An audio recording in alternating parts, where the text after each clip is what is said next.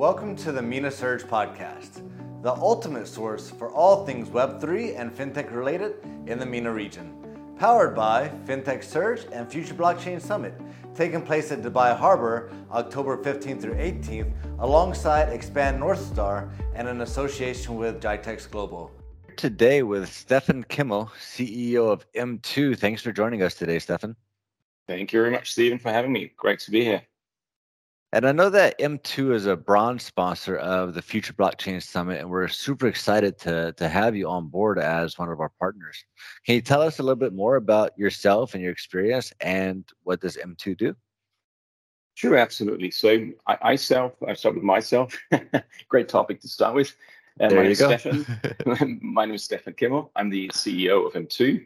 Um, I come from a traditional uh, financial services background. Um, I've been helping banks and traditional fintechs and traditional finance players to uh, drive the digital transformation journey. So essentially, that means helping them to get the best possible products out there in a secure, uh, in industrial grade, uh, uh professional manner. And that's exactly pretty much what I'm doing here at, at, M2 in the crypto world now.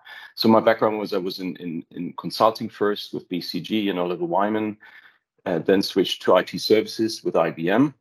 Finally, made the, jump to a traditional bank with CBD. I was the COO of CBD, Commercial Bank of Dubai, here for two years.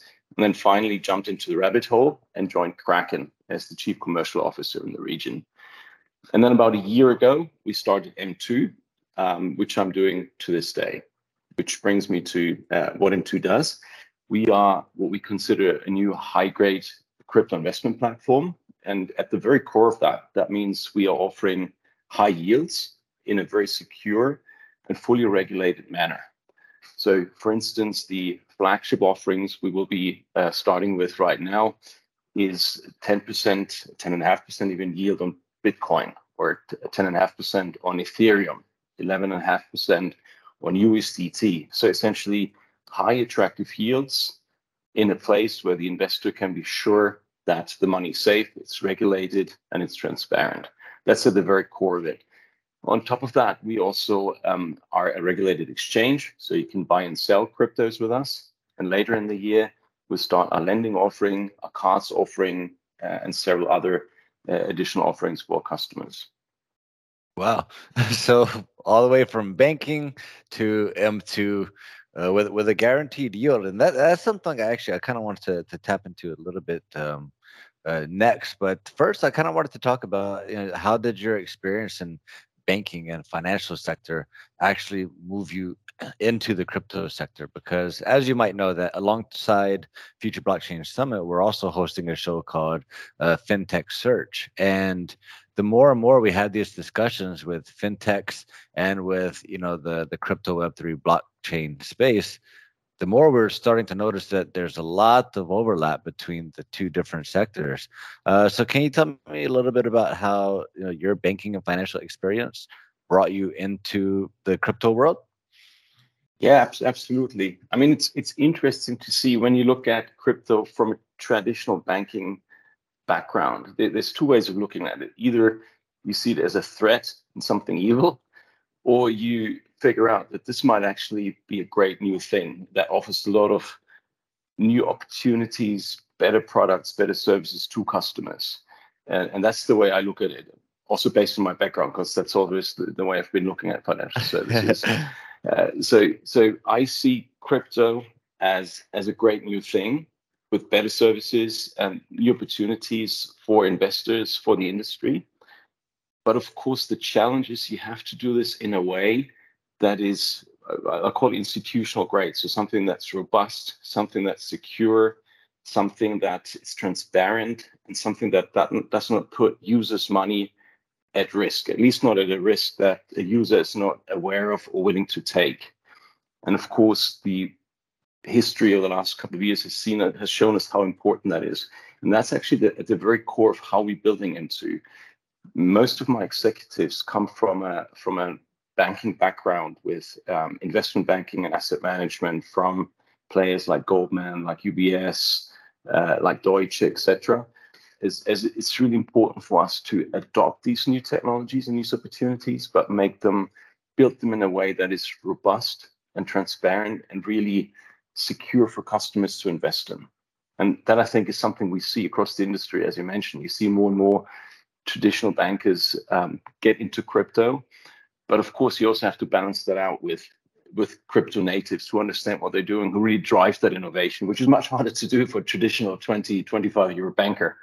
Um, so if you if you blend those two, I think great results can be achieved, and that's exactly what we're trying to do.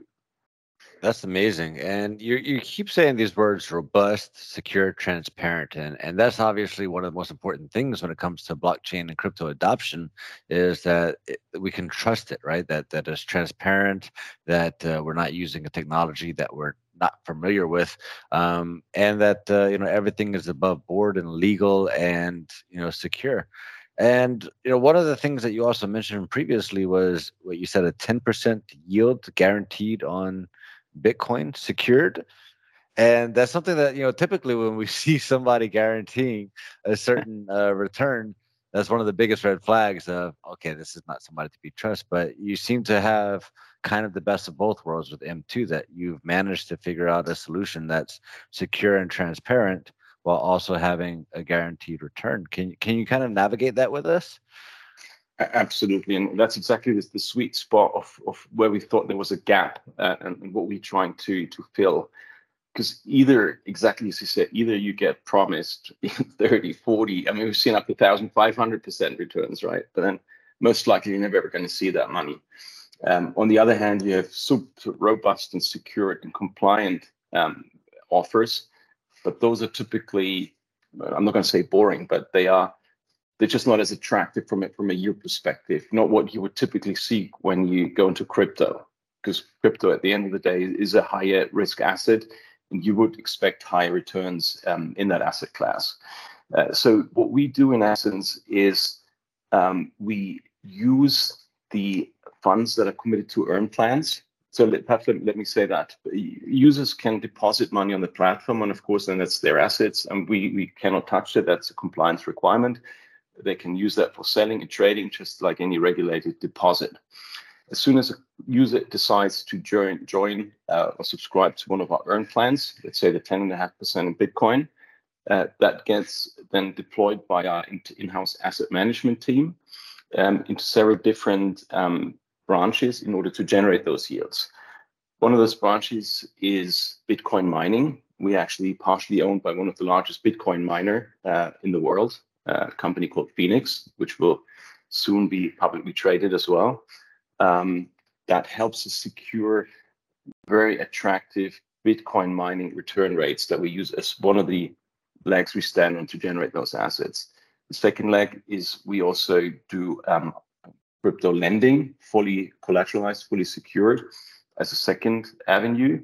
The third one is our in-house uh, proprietary quant trading desk that also generates uh, or helps generate the, the yields I mentioned before. That's great. And, you know, I don't want to get ahead of you or, or answer a question that you were going to answer previously. But, you know, when it comes to, you know, these tradings and, and getting, you know, a solid return on things, we're seeing a lot more use of AI. So, you know, AI is obviously able to take biases out of things. It's able to to trade with a lot more information, pretty much on the spot, and it's able to, um, you know, to make sure that there's no emotions involved and just making good decisions. Does M2 uh, employ AI and and making sure that it it does the best uh, that it can for these these trades? Yes, we, we, we do. I mean, it's it's funny. I always laugh a little bit about when I hear the current buzz about AI because it has really been around for 20, 30 years. Um, less performant than today. Uh, what really picked up is a bit the performance, but more than anything else, the buzz around it. Uh, AI-based algorithms and technologies have been around for a very, very long time, and financial services have been using them extensively for many years. Uh, but that aside, yes, so we, we have various trading trading algorithms we use uh, for which we ingest a huge amount of, of data, uh, historic data, um, on-chain data, off-chain data, uh, to currently or constantly trade, execute trades, monitor trades, uh, on a real-time basis, constantly enhance the algorithms based on changing market environments. As any trading algorithm you use usually works well for a certain period of time until it doesn't work anymore mm-hmm. when the environment changes or some parameters changes. And AI and trade automation is of course super helpful to to optimize that, and we certainly do. That's amazing. And as you mentioned, you know, AI is not uh, it's not a brand new um, technology, right? And I think that a lot of us, uh, you know, we tend to get confused between AI and just very, very complex, smart algorithms that people can plug into computers and can plug into robots and set automated tools. Automation is not always uh, associated with AI, but it's really exciting to see companies like M2 actually using AI because it's a, it's a thing that learns. It learns faster than we do and is able to digest more information and actually make decisions based on that information a lot faster than a human does, or even a lot better than what a human designed you know simple algorithm can do, even if it is automated. So, so that's super exciting. Um, you know, so so you did mention that you know these sort of technologies have been around for quite a while.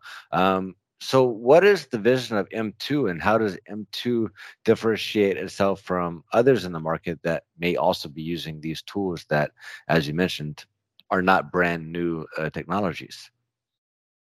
Yeah, so, so the tools, I mean, I, I always like to put the use case or the, the utility uh, and the benefit for users, what can offer to users at the front center um, of, of our considerations. And then the tools you use are just a means to an end. Um, I, I, think sometimes that, that gets turned around. At the end of the day, the, the two things that are crucial to how we are positioned is number one, it's being compliant, secure, and transparent. I think that's a real key proposition for for crypto customers out there.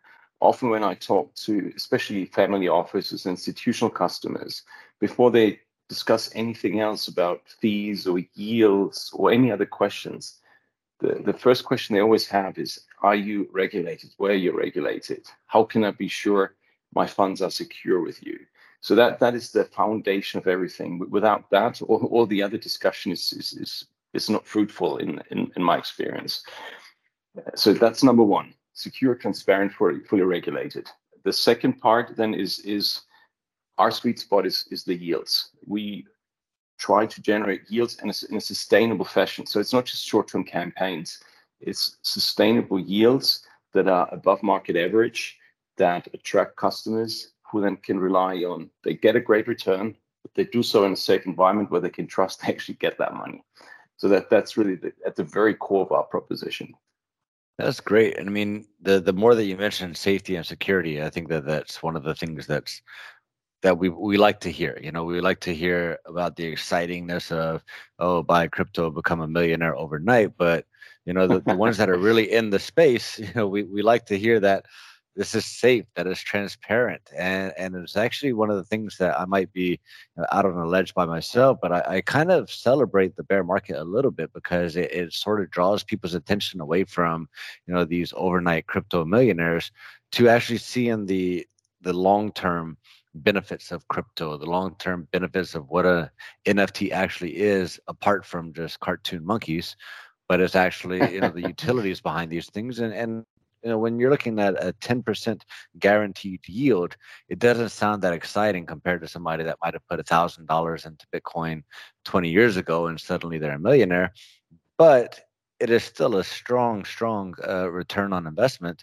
And, and i think that most people let's say they put you know a thousand dollars into something and then a, you know a year later it's up to 1100 that's not as exciting but that is still a good solid return with transparency and with security as well.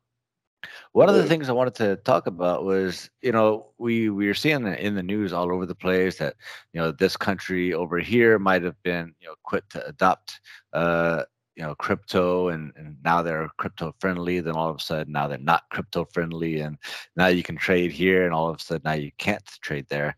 Is this something that you know kind of keeps you guys awake at night? That you're like, you know, we, we have a good business is a good offering. We're we're giving people a good return, but we're still sort of at the the mercy of these regulatory authorities and even government authorities of whether or not they're going to allow this to to still be continued in certain markets.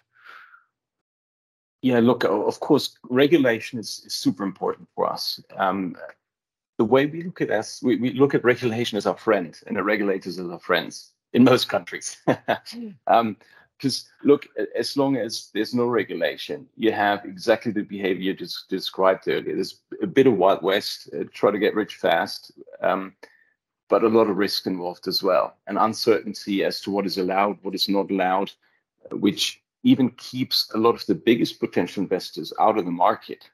Um, we now see the ETFs and, and all the big Goldmans and, and big financial services players flocking into the industries potentially can move many times bigger amounts into crypto than we've ever seen before. The prerequisite for that to happen, though, is they need regulation. Their compliance departments would not allow them, or their risk departments, to move funds into unregulated environments. So the more regulation we have, A, it opens up the space for much, much bigger funds to come into the industry. And B, it also creates clearer rules to protect investors and to prevent the Wild West kind of behavior. So we we we are big friends of that, and thankfully we see more and more solid and systematic regulation being built. Um, we obviously operating out of the UAE um, under ADGM, which has one of the oldest, most recognized, and most robust regulatory environments out there globally. That's absolute market leader in terms of registration uh, um, uh, regulation. Um, we see Europe now rolling out MiCA, that's coming on next year. Uh, we, we're also filing for several applications, um, regulatory applications in Europe right now. Uh, the UK is getting the act together. We see Singapore, Hong Kong, etc. So there's a lot of positive movement um, out there, and we fully embrace that because we think it will really really boost the industry tremendously. The one laggard we have, of course, is the US, but uh, I trust it as a country to think over time uh, they'll get the direction together as well. For sure, and, and you know, obviously, you did mention the ADGM uh, with their regulatory authority, and obviously, uh, Dubai was the first with VARA, the Virtual Assets Regulatory Authority, to actually create a regulatory authority around this. Um, yeah, I think that some of it it might just come down to you know not necessarily a country rejecting uh, crypto, not necessarily a company rejecting blockchain, but just just waiting until it's ready to to roll out its regulations, right? So this is something that you know this, the blockchain technology gurus and the whole sector just kind of sprung up and said, "Hey, we're here now. We need you to deal with us." And some countries are ready for it, and some countries not quite as quickly able to kind of put together the framework to make sure that the the country was protected um, from these sort of things. And I think that it's just a matter of time before you know even the U.S. with you know, as large of an economy as it is, they're going to have the the regulations in place. They're going to have the governments and authorities in place to say, all right, now we know how to regulate these things. Now you can come in. Now you can invest into these things, and we can make sure that people can do so safely. And I think that that's probably, you know, as much as we like to look at, you know, countries that are a little bit behind and sort of think that, hey, you guys are behind, you, you get up with the times, everybody else is changing and moving forward. You're a little bit behind there. But at the same time, I think that is sort of okay because there will be a time where they come around. And by the time that that happens, they'll be 100% ready to move forward and accept all the investment they can. Absolutely, and, and I think, look, in, in especially in the more mature um, countries, specifically like the US, of course, they have the most to lose in in in, in a sense because they own sixty percent of the global capital markets. Um, so they have a lot of vested interest in maintaining that to some degree. There's very very large players uh, who would typically push for the status quo to be maintained. Um, and that obviously is makes it more difficult for politicians and regulators to shift the needle significantly. But even there, we've seen you know some of the largest players, Fidelity, uh, Goldman Sachs, J.P. Morgan, or starting to embrace bits and pieces of it, starting from custody, um, ability to invest in it, ETFs, and, and other vehicles. So the more they are ready to do that, they, they're now ready to embrace it and, and benefit from it and that will create pressure also on policymakers to shift the needle over there.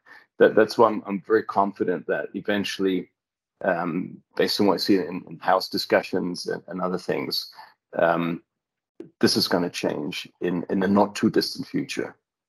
Yep, I hope so. And uh, so you mentioned that you're you're based over here in the UAE. Um, I think that before this call started, that you were actually you said that you're in Dubai.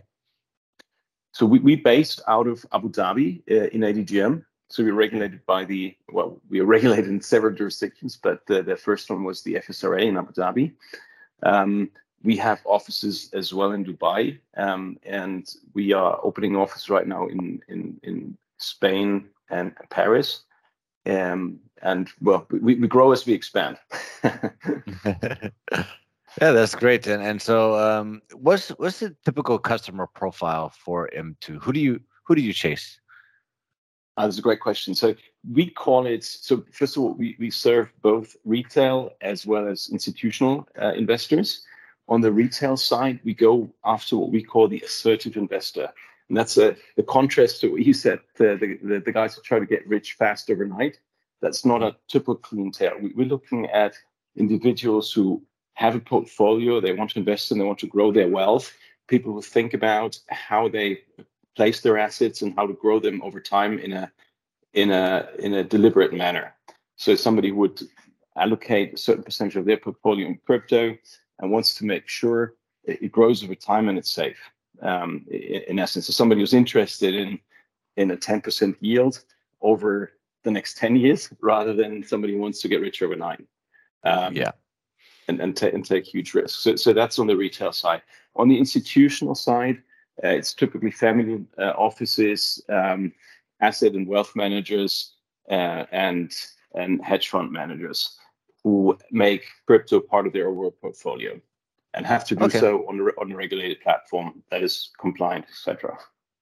So it's still the traditional customer profile profile of a you know a wealth management company, which obviously that's basically what you are, a wealth management company. So you're looking for people that want to make investments for their future, for their family, for retirement, or for um, you know hedge fund managers that have those same clients that you're looking for, but they will offer, also offer these products.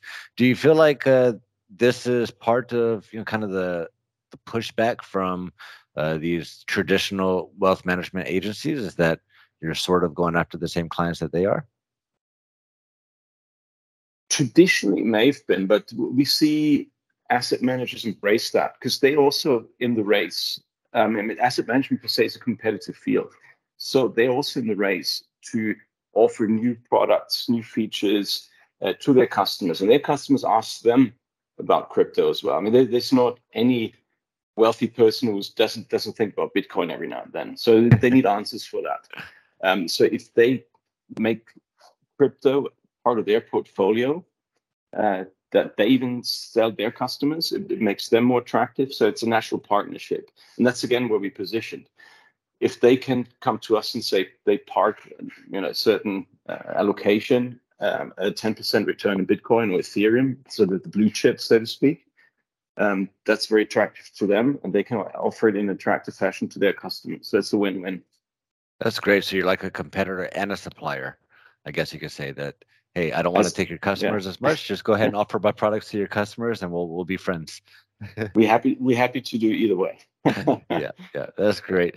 And uh, so you know, as as we're talking about, you know, all of these countries that are now adopting crypto, and you know, even the ones that are a little bit behind, we're we're assuming at some point they're going to kind of get it together, put the regulations in place, and you know, become a lot more crypto friendly. And and you know, crypto will be ideally accepted, you know, globally within the next few years. Do you think that Bitcoin could be the future currency? Hmm. So, I mean, Bitcoin specifically has, has different traits, right? It, it, was originally, of course, intended to be money, uh, so a means of value transfer. Of course, the and, and it does that. I mean, it's being used as a, as as money in, in, in various jurisdictions. It can be used for that.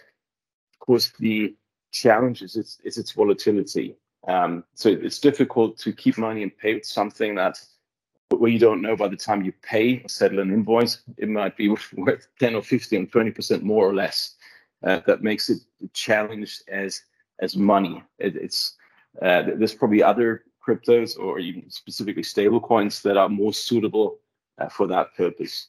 Um, I, I, think it's probably, at least in the in the foreseeable future, uh, more beneficial as a uh, as an investment vehicle, as an asset, essentially, uh, similar to equities, um, without calling it an equity, just to be on that on the, regulatory front. But um, it's it's an, an, investment. It's it's probably in the short term more useful than as a as a means for payment uh, in its current form.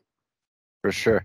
And so, you know, we see a lot of, you know, if, if you've traveled internationally, you see that a lot of countries accept the US dollar, for example, you know, if you're not able to to convert to kind of some of these smaller currencies. Do you think that this is something that is going to sort of make the world smaller as people travel? They'll say, nope, it's fine. Just go ahead and transfer some bitcoins to me, transfer some stable coins to me, and it'll be all fine. Is that, do you think that that's kind of the, the magnitude of usage that we can expect from crypto? Oh, absolutely. I mean, that, that is a key, a key use case. And a lot of people would, would say that stable coins as a means of payment uh, is so far the, the most prominent, the most useful use case for, for crypto, especially in, in countries and in emerging markets where the banking system is less mature. If, if I compare, for instance, uh, transfers in, in Europe in the SEPA um, system, you can do real-time transactions at low cost in, in a very uh, effective manner. So the use case for stablecoins there is probably less. But if I compare that to transfers in, in emerging markets in Africa and Asia uh, that may have currency restrictions, where simple transactions take one or two weeks uh, and it can cost up to fifty, hundred dollars for a simple, simple money transfer. That's really where uh, where crypto plays a huge role and has a huge benefit. Uh, also, the degree of transparency, because as you know, I mean, any any crypto trans- transfer or transaction is on chain. You can see where it is. You can see who used it and uh, where it went and when it went. And that additional degree of transparency, again, is, is a very important part uh, of that payment use case, money transfer, value transfer use case. That's great. Um, you know, with all of this, what do you think is the funniest, you know, false crypto rumor that you've heard? Or biggest misunderstanding that's kind of the funniest one?